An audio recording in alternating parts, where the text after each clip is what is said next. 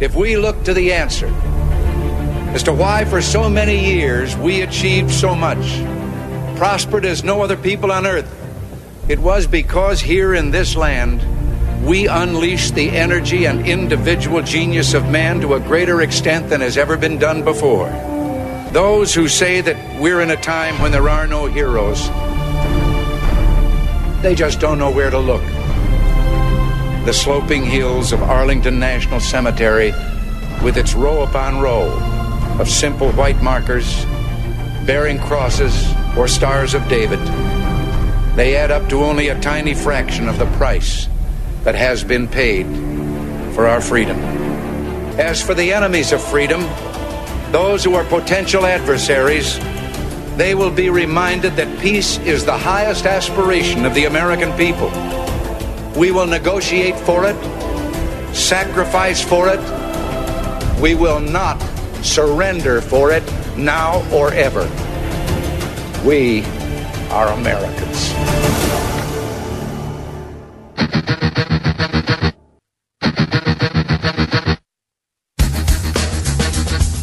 This is the Bob Frantz Authority on AM 1420. The answer.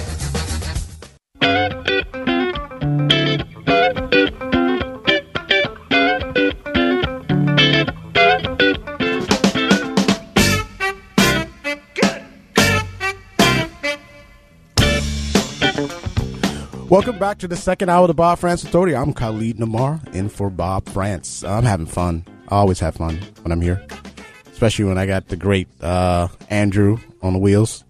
Uh, sometimes it's Derek as well. Derek is outstanding as well. They got a good crew here. Um, so, surprisingly, um, and it's not surprising to me over the last several years because I follow these issues a lot when it comes to discrimination of certain groups, how certain groups are elevated and certain groups are not. The Department of Justice uh, has sued Yale University for racial discrimination against Asians and whites in their admissions process. Um, the Justice Department finds Yale illegally discriminates against Asians and whites in undergraduate admissions in violation of federal civil rights laws. So I'm reading the complaint from the Department of Justice. The Department of Justice today notified Yale University in its findings that Yale illegally discriminates against Asian American and white applicants in its undergraduate admissions process in violation, of Title VI of the 1964 Civil Rights Act. The findings are the result of a two-year investigation in response to a complaint by Asian American groups, who incidentally they sued Harvard as well for the same thing um, a couple years ago. There is no such thing as a nice form of race discrimination, said Assistant Attorney General Eric Dreiband for the Civil Rights Division quote, unlawfully dividing Americans into racial and ethnic blocks fosters stereotypes, bitterness, and division. wait a minute. Wait, wait, wait. If they get rid of racial stereotypes, bitterness, and division and dividing Americans into groups, who will be left to vote Democrat? You ain't black. I, I have. Come on, man. I have no idea. I have no idea what they're going to do. They can't survive unless people are divided into racial groups and bitterness uh, and division is fostered. We got a, uh, a freelance writer for, he has written actually for Wall Street Journal uh, and other publications. He knows the academic world very well. Uh, his name is Dion Pierre, and he will shed light on this. He's also the author of Neo Segregation at Yale. How are you, sir? Hi, I'm well. Thank you for having me on. Absolutely. Just your second time, uh, at least your second time on with me. Um, we, you interviewed with uh, us on the Todd Allen show, I believe it was like last year. And when I heard about this, I immediately jumped out and, and said, I, I got to reach out to, uh, to Dion and talk about this. Um, this doesn't surprise you because you've been an observer of these issues for so many, so many years. So what is your take on the admissions process used by these big Ivy League schools because they always seem to point back to how they discriminate uh, against Asians. Right, right. Well, it's just obviously been the case for many years that uh, private Ivy League and other elite colleges discriminate against Asians. For example, Thomas Espenshade and Alexandra Radford, in their book uh, no longer separate, not yet equal, found that the odds of Asians being admitted to elite private colleges is 16 times higher than for blacks, whites, and Latinos. And of course, a lot of the critics of the DOJ's investigation uh, would have you believe that the DOJ is leveraging Asians to maintain so called white privilege. But uh, Espenshade and Radford found, for example, that an Asian applicant scoring a 1500 on the SAT has the same chance of being admitted to a private college as a white student with a score of 1350. Uh, about 30% of Asians who score in the highest SAT range are admitted to elite colleges generally, compared to 77% of blacks, 48% of Hispanics, and 40% of whites. So this this is a problem that exists throughout higher education. When you look also, for example, at public colleges or private colleges that don't consider race in admissions, the number of Asian students uh, composing the student body and that enroll overall every year is much higher. So Caltech, for example, doesn't consider race in its admissions, and Asians there are 40% of the student body. This is also the case at UC Berkeley, UCLA, San Diego, Davis, and Irvine. And all of these colleges admit students under the guidelines of Proposition 209, which was passed in 1996 and forbids the use of racial preferences in college admissions. So it's pretty clear that schools that aggressively use racial preferences have way less Asian students than schools who don't. And, and I read somewhere a, a while back that the number of Asian applicants has been steadily rising over, say, the past decade, but the admissions of Asians in many of these schools has remained flat. Am I correct on that? Right, right, right. So despite that, Asians make up about 27% of applicants applying to elite schools and 45% of applicants scoring in the highest SAT range overall. The percentage at Ivy League colleges hovers around maybe 14 to 20 percent, but uh, colleges are likely, elite colleges are likely increasing the number of Asian students admitted and enrolled to their schools because they're in a time period where their affirmative action policies are being scrutinized. So, for example, in the in the 80s, the late 80s, the Department of Education's Office of Civil Rights investigated uh, Harvard, uh, Yale, and a few other schools for their affirmative action policies. And so Harvard responded by increasing its number of Asian students from about 4 to 10 percent to about 20 percent in 1993. It's a huge increase, but as soon as the investigation was over, the number of Asian students enrolled fell from that 20% figure to right around 14 to 16 percent, where it hovered until 2011. So what you'll likely see is that although the number of Asian students enrolling at these schools like Yale and Harvard are increasing in the interim, they're likely to decrease again once the investigations are over. Whatever happens in the court, for example, if they're absolved of any wrongdoing, uh, and the status quo will remain. So a lot of people have commented on how similar are these uh, Asian quotas to the Jewish quotas of the early 20th century. And back then, uh, admission officials at elite colleges wanted to limit the number of Jewish students admitted, so they came up with the idea that colleges needed geographical diversity, that if you had football players from Wisconsin or someone from Seattle, their uh, admission to the university would be more beneficial to its culture than, say, a really smart Jewish kid from Brooklyn who scored really well on the SATs and had superior academic credentials. So there is precedent to this kind of thing, and it, it goes back many, many years in our history. Dion Pierre is our guest, uh, freelance writer. He's written for the Wall Street Journal, uh, among others. Uh, this is what I find interesting when this happens. The social justice warriors who are from the Northeast, they're academic liberals, as we know, they don't seem to have a problem with this. And, and I find it shocking. So while they love to push uh, back on uh, the larger society and the values of the country, they practice the very thing that they claim to be against. And I find this just utterly disturbing that they're not called out on it by particularly in the mainstream press. Uh, they're they're not called out on it. And that's because uh, elite colleges have basically created uh, the uh, uh, at least not created, but rather used the diversity rationale to defend these programs. That was an idea that came out of the regents of the University of California versus Bakke Supreme Court in case in 1998, Alan Bakke sued, sued the University of California Medical School for denying him admission uh, in favor of candidates that were way less credentialed than he was.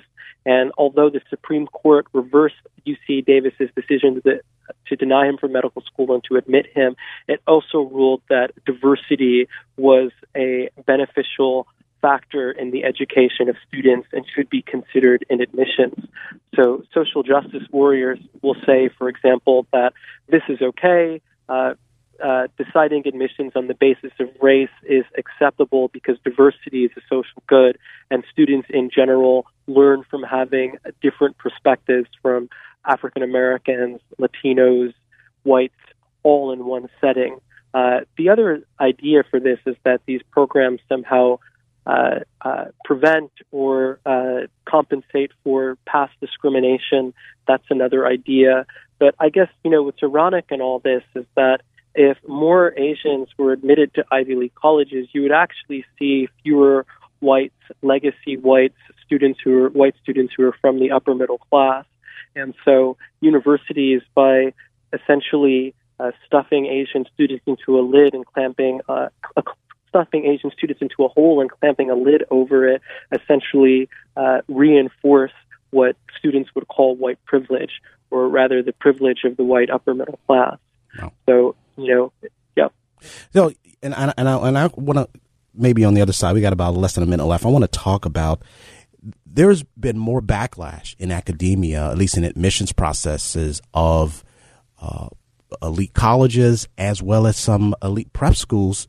And it, again, it goes back to Asian students.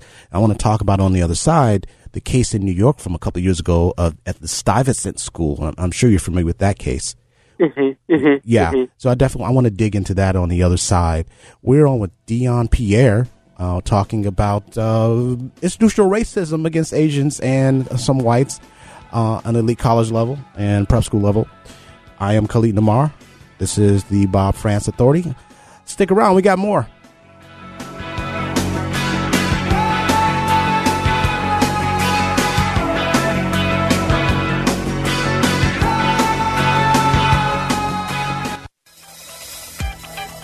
Now heard through downtown, through greater Cleveland on 102.5 FM. It's the Bob Frantz Authority.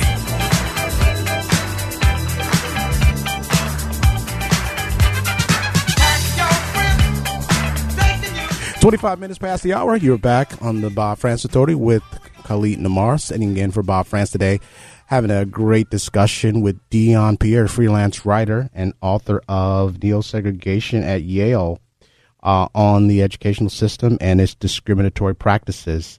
Um, Dion, you still there? Yes, I'm here. All right, good. Um, we are talking about the discriminatory discriminatory practices of Yale, who's being sued by the Department of Justice for discriminating against Asians and whites in their admissions process in violation of the uh, Civil Rights Act. There was a case that caught my attention a couple years ago at the Stuyvesant School, which is an elite prep school in New York, and it's a mm-hmm. merit based admissions process. And out of the kids who are admitted, it, it, it, was in order of performance on, on, on the test. And I believe it was Asians who were first, whites, Hispanics, and then blacks. However, mm-hmm. they were sued, I believe, by the NAACP, if I'm not mistaken, because they said the test was, of course, uh, racially biased and so forth and so on. And it was a, a, big issue because so many Asian kids were getting in. It was a merit based uh, test. What do you know about this case? Uh, I know that uh, there was a big push in New York City by the de Blasio administration to end all forms of standardized testing, which uh, is how students are admitted to these elite high schools such as Stuyvesant and there are a few others in, in New York City. Um, but uh, basically, you know, the research on this has been done. Uh, these standardized test scores are a good indicator of how students will perform uh, both at, uh, a high school to which they're admitted and a college to which they're admitted. The UC, University of California uh, system basically just ran its own study to determine the predictive the predictive power of standardized tests in college performance, and they found that test scores were actually a better predictor than GPA or other factors. And so, what you're seeing in New York City essentially is an effort to uh, reduce or eliminate standards to create the illusion of racial parity. And uh, it's going to have the effect of harming working class Asian students the most since they're the demographic that is most likely to get into these schools. And the interesting thing here is that people are calling it racist, but these schools are predominantly Asian. They're not predominantly white. Uh, so uh, the efforts to eliminate these tests are futile and will have the effect of creating the conditions for what I described in neo segregation at Yale, which is what happens when schools begin to eliminate standards. Uh, students who are admitted through special programs uh, feel isolated intellectually, socially, and they begin to create all kinds of havoc and trouble on campus to kind of compensate for not doing as well as other students. And I was I feel that it, it's it's it's to me embarrassing um, to have them sue on a merit based test because black kids unfortunately aren't performing. Uh, when I think from what I read, the school offered tutoring um, for kids to bring up their test scores, and right. I think more Hispanic students took advantage of the tutoring than black kids did uh, at this particular uh, school. And it seems to be instead of trying to lift the bottom up, they want to knock the top down. And I think it always goes right, back yeah. to Asian kids. If they want to tell you it's racist and it's pro white, but the whites aren't performing the best on these test scores in a lot of these instances. Am I correct?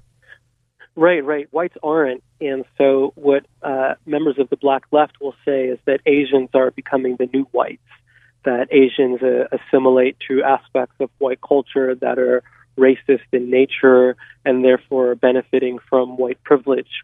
So a whole interesting rationale has to be cooked up by the opponents of standardized tests to get around confronting the achievement gap between the races. And that's a very, very sensitive topic, of course, but we end up uh, sort of uh, engaging in intellectual fantasies that we attempt to avoid rather than confront that reality. What has always bothered me is this notion that black kids need to have a black teacher when most Asian kids overwhelmingly don't have Asian teachers in this country. Uh, right, right. You, you, need good teachers. You don't necessarily have to have a teacher that quote, looks like you. Uh, we have like less than a minute left. Where can people find your writing? Because I'm a big fan of your writings, as you know. Where can people find your writings? Thank you. Uh, you can find neo-segregation at Yale and the entirety of the Separate but Equal Again study at nas.org that's published by the National Association of Scholars. You can also find some of my writing at justthenews.com. Uh, occasionally, I'll write for National Review, the Daily Caller, or the Daily Signal, and uh, I'm finding other places to publish right now since I I've got to keep uh, the bylines pumping out in this economy. Yes. And uh, that's where you can find me. Yep. I would also, if people are more interested in this subject of racial preferences, I would check out uh, Espenshade and Radford's book on racial preferences, uh, not yet, not uh, no longer separate, not yet equal. And I would also check out uh, Diversity by Peter Wood He's the president of the National Association of Scholars, and he's written extensively on this issue. Yeah. Dion Pierre has been our guest. You're outstanding as always. We're going to definitely be talking again. You're going to you're going to be my go-to guy on these subjects, so we'll be talking a lot more in the future. Thank you, thank you. I'm, I'm grateful. All right, Dion Pierre, outstanding. It's been fun, and it's been flying by. Oh my God, I could do two more hours of this easy. But unfortunately, we are down to 1031 break, and I will be back. I'm Khalid Namar on the Bob Frantz Authority. We're going to have Tiffany Broadbent coming up talking about the 1619 Project and the Ohio School Board. That'll be interesting. Stick around.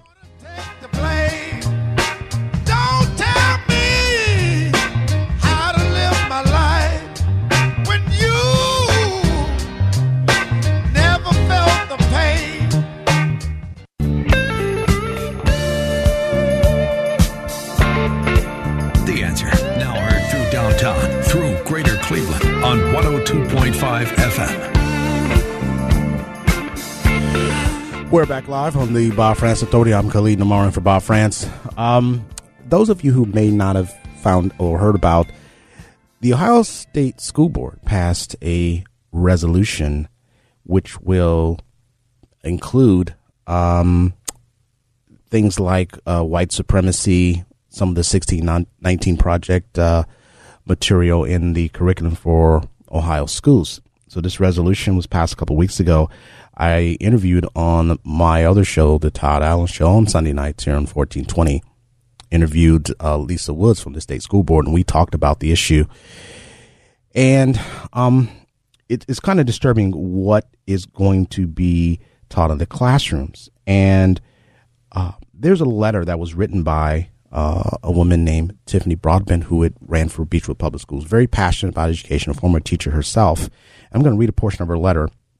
And it says, uh, regarding the resolution to condemn racism and to advance equity and opportunity for black students, indigenous students, and students of color, while it remains to be seen what actions and curriculum changes may result from this endeavor, the political motivation evident in this resolution is deeply disturbing and should be put should put all Ohio parents on alert. We're starting on a path that will be dangerous to our students' emotional well-being as well as their moral and civic education. The resolution rightly points out that, quote, racism, bigotry, and hatred have no place in Ohio's curriculum. On that, we can all firmly agree. However, a few sentences later, we see the first of several mentions of white supremacy and white privilege in this resolution, culminating with the recommendation Ohio's curriculum be reviewed in order to ensure that America's white supremacy is accurately addressed. This casual assumption that America is a white supremacist country is wholly alarming. It is not only the language of the resolution that is disturbing, but it is also the attitude of some of the board members who seem to be welcoming this interpretation. At the July 14th SBOE meeting, some members showed a shocking, disreg- a shocking disregard for educational and intellectual standards by defending the widely debunked 1619 project as an appropriate resource to be included on the ODE website. This body of pseudo historical writings is a popular tool among those who actively seek to tear down our country. Uh, and she goes on to say, uh, the tone of this resolution, the defense of the 1619 Project as a valid educational resource, and the divisive ideology displayed by some board members begs two questions. If the goal is to eradicate racism, bigotry, and hatred from our schools, why is the board indulging in racist language, sources, and ideology? More important, it is our board is our board prepared to keep our children's education and well-being as its primary focus, or will they bend to the force of destructive and academically unfounded political trends? Tiffany Broadbent. I happen to have Tiffany Broadbent on the line. She is a friend, dear friend, and the best decision Jonathan Broadbent's ever made in his life. How are you, Tiff? I'm great. How are you, Khalid? I love your introduction, by the way. Thank you. I am so so happy to have you on because you and I have talked about these issues for a little bit now. You're a former teacher yourself, uh, history teacher. I believe and uh, social studies in English. Social studies in yeah. English, and in the South, no less. Um, mm-hmm. So now you come up to Ohio, and you're hearing this stuff. So what was your what was your first reaction when you heard about this? Uh, I was alarmed, first of all, um, because I've seen firsthand, well, a lot of different things. You know, obviously being an, an English teacher in the South, uh, who was called that Yankee teacher. Literally, that's what I was called in that school. Um, I've seen many different shades of racism. Um, I realize that there's a big push to redefine it right now. I'm not really in favor of that. But when I saw this, you know, coming up in Ohio, it made me reflect back on a lot of the, I think, misguided attempts to mitigate racism that I've seen in schools that really bother me. And I don't want to see this happening in our public schools here. Um, if you'll indulge me yes. to give you an example. Sure. Um, I've seen children, you know, who are friends, um, you know, lifelong friends in our community. In Beachwood here, we have this, but I've seen it in other communities as well. Children of different races who grow up together, and they learn all those lessons about friendship and humanity and patience and who they are from spending time together. Which you know, you just can't replace that in a child's life. And when they learn these lessons from people who are who don't look like them, people of other races, you know, there's something really important that sinks down into them as human beings which is you know this this gut awareness that what's important is who you are literally on the inside right seems like such a simple concept, but it needs to be repeated, especially now. So when you start to tell children who already have these relationships, who already, you know, live in communities where they sleep over each other's houses and ride bikes together and they know each other's parents and their teachers are maybe not the same race that they are. And when you inject on top of that existing, those existing relationships, the idea um, that, you know, you live in a, in a country that is divided by race.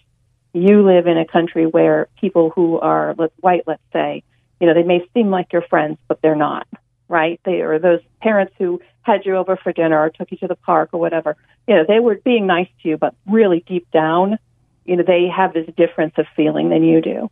Um, it tears children apart. It's heartbreaking. It's heartbreaking. So in this letter that I wrote and shared with you, one thing that worries me when I see this type of resolution where they, they give us this background assumption that America is filled with white supremacy and um, and racism uh, to me, I think of those children who are going to be crushed by that, right? Crushed by that feeling that, you know, not only is this one child who's maybe my best friend, maybe I'm black and this child's white. Not only is this child not who he seemed to be, or his parents, or my neighbors, but that my judgment about what, you know, who to trust and who's a good human being can't be trusted either. Does that make sense? Absolutely. Um, it what so it does, it's going to feel a lot of guilt as well. Absolutely, absolutely. And I've seen children. You know, I saw an example, and this is one example where there were um, there were three boys, you know, middle school age boys who were friends. Um, two of them were black, and one of them was white, and they were best friends. They did everything together in their school, and they. Uh, I, you probably heard that you know a lot of middle school kids right now call each other boy, yes, right? Something yes. that comes from the internet. So they have no idea that the term boy, as in B O Y, has this connotation from way back in America where mm-hmm. people used to use that as a derogatory term. So they're running around and they're calling each other this. And they have this game where they go and flick each other on the back of the neck and they say, Got you, boy, you know. And no idea that anyone would interpret this differently. And then, and they all do it to each other and they think it's funny. Now, of course, in school, we don't want them flicking each other on the neck, but it's age appropriate behavior. Mm-hmm. Administrator comes in and tells the two um, African American students in this scenario that this this white kid who's saying this is being a racist. He's hitting you on the neck. He's pushing you down. He's calling you what they used to call slaves. And these children are devastated because they had no idea this was even anything anybody thought about. And all of a sudden, they're, I mean, I've seen this literally with my own eyes. They're confronted with this idea of betrayal and we've put all of these old connotations and ideas onto these kids. I'm terrified that this is going to happen. Yeah. And not only, I mean, there are other other aspects to it as well. But not only does that destroy that relationship in the moment, and luckily, um, I was able to help this teacher, another teacher involved in this scenario, repair that relationship um, and get that administrator uh, to yes. stop saying things like that. But um, but also you know, if you want to tell, my, let's say my kids that they're racist because they're white, they're not going to believe you because they know what's in their hearts, and we know what's in their hearts. After a while, it might start to sink in. But what's going to happen is it's going to divide those rela- the possibility for those relationships. So one of the things that you know my children know in their hearts is that they just they love people, you know, for childish reasons, as they should. We both like Pokemon, or we like to play soccer, or whatever, and they build relationships based on that. But if you take that away from them, and when they're older, and someone comes to them and says, you know, there are these big differences between the races. These are better than those, and you know, you shouldn't be part of that. If they've not had those relationships, you know, it, helping form who they are, they're not going to have that argument to fall back on. They're not going to say, "No, you're wrong. I know in my heart because I've lived this way. I've lived with other people and I've I've loved other people." So we're we're dividing. We're putting this division unnaturally between our children. And it's going to have not only effects right now, but way down the road. Absolutely. And that's just the emotional part of it. Yeah. That's just the emotional part. Yeah. There are plenty of others as well. Well, yeah, there's there's the emotional part of it. There's the historical lack of mm-hmm. perspective that is going to be taught to kids, and the resentment as, that's going to build based on this lack of, of, of accurate information or lack of perspective, shall I say, it's going to lead to, it it's going to lead to what's happening now. You have these I'll call them morons out here tearing down statues Uh, e- e- even of abolitionists, they're just tearing down statues because it's a statue. Uh, Frederick Douglass yeah. has a statue torn Don't down. even. Uh, don't I even. Yeah, don't. I know. I know how you feel about Frederick Douglass as well, and and actually, you just gave me an idea because my cousin. K. Carl Smith Yeah. is one of the premier experts on Frederick Douglass in the entire country, Yeah. and I have to I have to probably get him on to uh, to, to talk about this soon.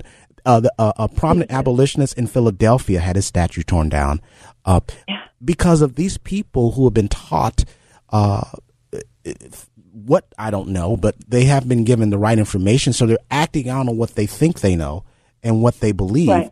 and it's been totally, for lack of a better term, uh, history history has been bastardized. So you're going to have more of this if you have this type of curriculum taught. And what we're trying to do at the American Training Project, Dan Messina and myself, is give people a larger pic- picture and context of history. And we're going to be doing some videos very soon on this topic, Oh, uh, uh, on lots of different topics.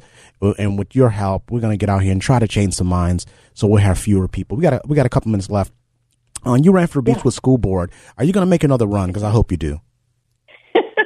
I hear that a lot. Um, I'm not sure for sure. hmm I do want our system to be better, you know, and I wasn't so much upset that I wasn't on the school board. I was upset that our whole school board has the same viewpoint on everything, Yes. right? Um, I loved running. I loved talking to people in the community, and I definitely am keeping that door open. Please do. Even for this year, though, I actually I took my kids out of school. hmm Um, I'm homeschooling, and uh, it's sad to me. We just bought a house. You know, we love Beachwood. We love our community. We'd love to be, you know, taking advantage of the system we're contributing to. Yes. But I don't feel comfortable with it right now. Yeah. Um, there are a couple of, I don't know if we have time, there are a couple of things I think would be really important to put back into public schools that might help with Yeah. this. 20 seconds. Maybe we save that for the next show. Okay. Hmm. Uh, bring back, you know, the, the idea that the purpose of education is imparting the tools of learning. Mm-hmm. The pursuit of truth and further understanding and the pursuit of wisdom is gone now from most of our curriculum. I think our children at a young age, probably fifth grade, need to start formal logic and debate so they know how to guard against people who are trying to manipulate them. They know how to evaluate an idea Okay. and to connect them to the parts of them that aren't just emotion. That's all we see now with the statues and all of that. It's emotion Mhm. and emotion trying to turn into action. But they're missing these pieces of themselves because we've given up in public education on really instructing the whole human being, which includes Great. figuring out which parts of you are emotion and which other parts there are in Great. you and using those as well. So, Tiffany, I love you. Love Jonathan as well. you too. And I hope to see you all soon. I'll be talking to Jonathan real soon about some plans we got. Thanks for joining me. Okay. We, we've been wanting to do this for a while. I appreciate it. And I'm going to keep your, your message out there. Absolutely. Thank you, Khalid. All right. Bye bye. Tiffany Broadbent was our guest, former Beachwood School Board candidate. We'll be back with our final segment and your calls on the Bob Frantz Authority. I'm Khalid Namar. Let's take it home.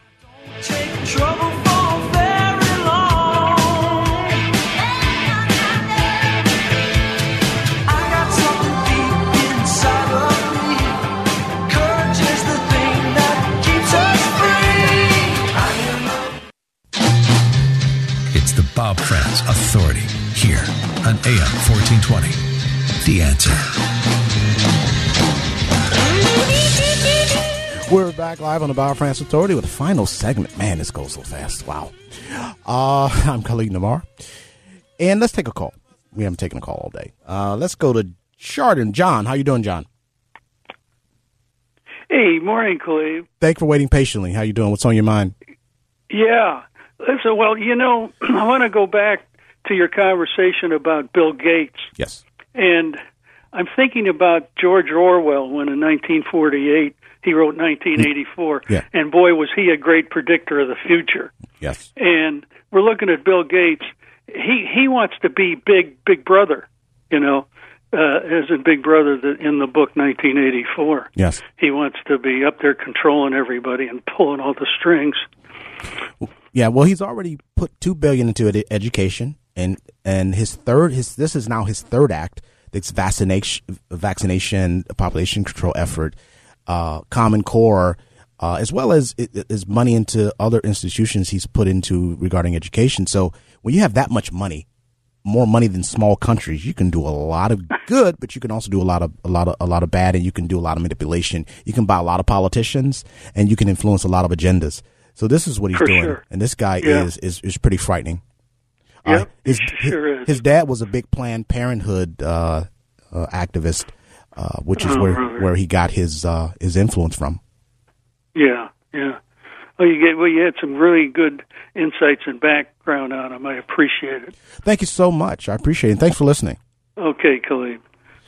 You know, I'll say this: when you get a certain age and when you start to see things change, you start start to see things that people have talked about 20, 30 years ago. And you start to see it happen, and you just go, "Wow!"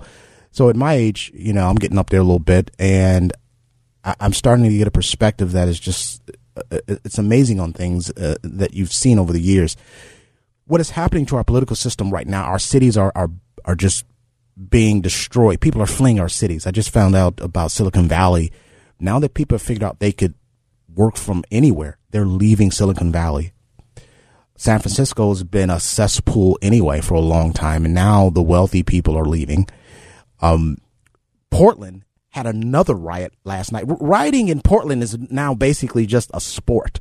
It might as well replace uh, soccer and baseball because they riot every night. They have nothing else to do except tear down the city, and the governor has not called in the National Guard as of yet, and and probably won't. So they deserve what they get. Uh, Chicago is becoming unlivable uh, for many people. Uh, they're trying to do this to every major city. New York, Manhattan is dying. The left is bad, folks. The left is bad. They're dangerous. They can only destroy. They can't create anything. They can only tear down stuff. And we have a, a former governor of Ohio endorsing the left in John Kasich. Oh boy, this is painful. Um, let's go to one more call. Ryan in Norwalk, how you doing? All right, how are you? I'm well.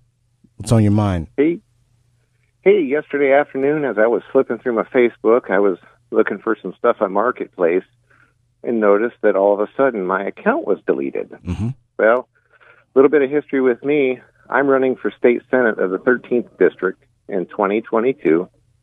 Um, so we've got a two-year plan for that. And I'm also the president of the state of Ohio for the Ohio Oath Keepers.